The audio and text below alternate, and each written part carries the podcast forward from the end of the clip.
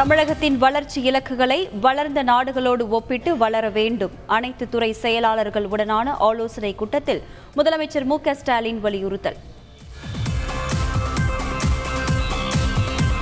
தமிழகத்தில் பதினோரு புதிய மருத்துவக் கல்லூரிகளை பிரதமர் மோடி இன்று மாலை காணொலி மூலம் திறந்து வைக்கிறார். சென்னையில் இருந்தபடி முதலமைச்சர் ஸ்டாலின் பங்கேற்பு. தமிழ்நாட்டில் பதினோரு புதிய மருத்துவக் கல்லூரிகளை அதிமுக அரசுதான் கொண்டு வந்தது. திமுக அரசு ஸ்டிக்கர் ஒட்ட நினைப்பதாக எதிர்க்கட்சித் தலைவர் எடப்பாடி பழனிசாமி கண்டனம்.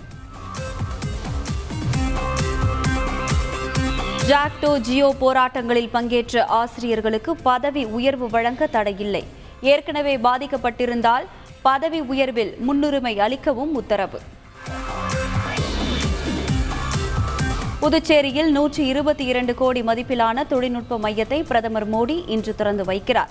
இருபத்தி மூன்று கோடி ரூபாய் மதிப்பில் கட்டப்பட்ட காமராஜர் மணி மண்டபமும் காணொலி வாயிலாக திறப்பு. பனிரெண்டு லட்சம் மக்களுக்கு ஒரு மாவட்டம் என்ற கணக்கில் மாவட்டங்களை மறுசீரமைப்பு செய்யுமாறு கோரிக்கை. முதலமைச்சர் ஸ்டாலினுக்கு பாமக இளைஞரணி தலைவர் அன்புமணி ராமதாஸ் கடிதம். தமிழகத்தில் மேலும் பதினைந்தாயிரத்து முன்னூற்று எழுபத்து ஒன்பது பேருக்கு கொரோனா பாதிப்பு. ஒரே நாளில் இருபது பேர் தொற்றால் உயிரிழப்பு. முகக்கவசம் அணிந்து வந்தால் மட்டுமே டாஸ்மாக் கடையில் மதுபானம் வழங்கப்படும். மது வாங்கும்போது ஒரே நேரத்தில் ஐந்து நபர்களுக்கு மேல் அனுமதிக்க கூடாது எனவும் உத்தரவு. கோவை அருகே மூன்றரை கோடி ரூபாய் மதிப்பிலான போதைப் பொருள் பறிமுதல். பேருந்தில் எடுத்துச் சென்றவரை கைது செய்தனர் கேரள சுங்கத்துறை அதிகாரிகள்.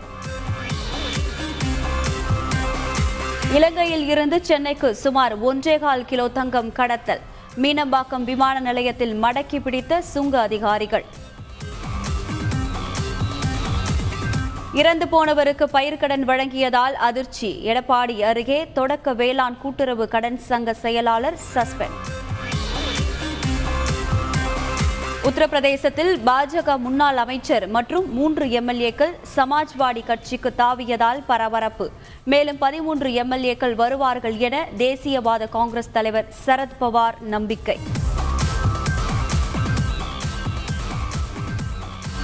பேட்மிண்டன் வீராங்கனை சாய்னா நேவாலிடம் மன்னிப்பு கேட்டார் நடிகர் சித்தார்த். ஆபாசமாக கருத்து தெரிவித்ததாக எழுந்த சர்ச்சையில் விளக்கம். தென்னாப்பிரிக்காவுடனான கடைசி டெஸ்ட் போட்டியின் முதல் நாளில் இருநூற்று இருபத்து மூன்று ரன்களுக்கு ஆட்டமிழந்தது இந்திய அணி. முதல் இன்னிங்ஸில் எழுபத்து ஒன்பது ரன்களை குவித்தார் கோலி.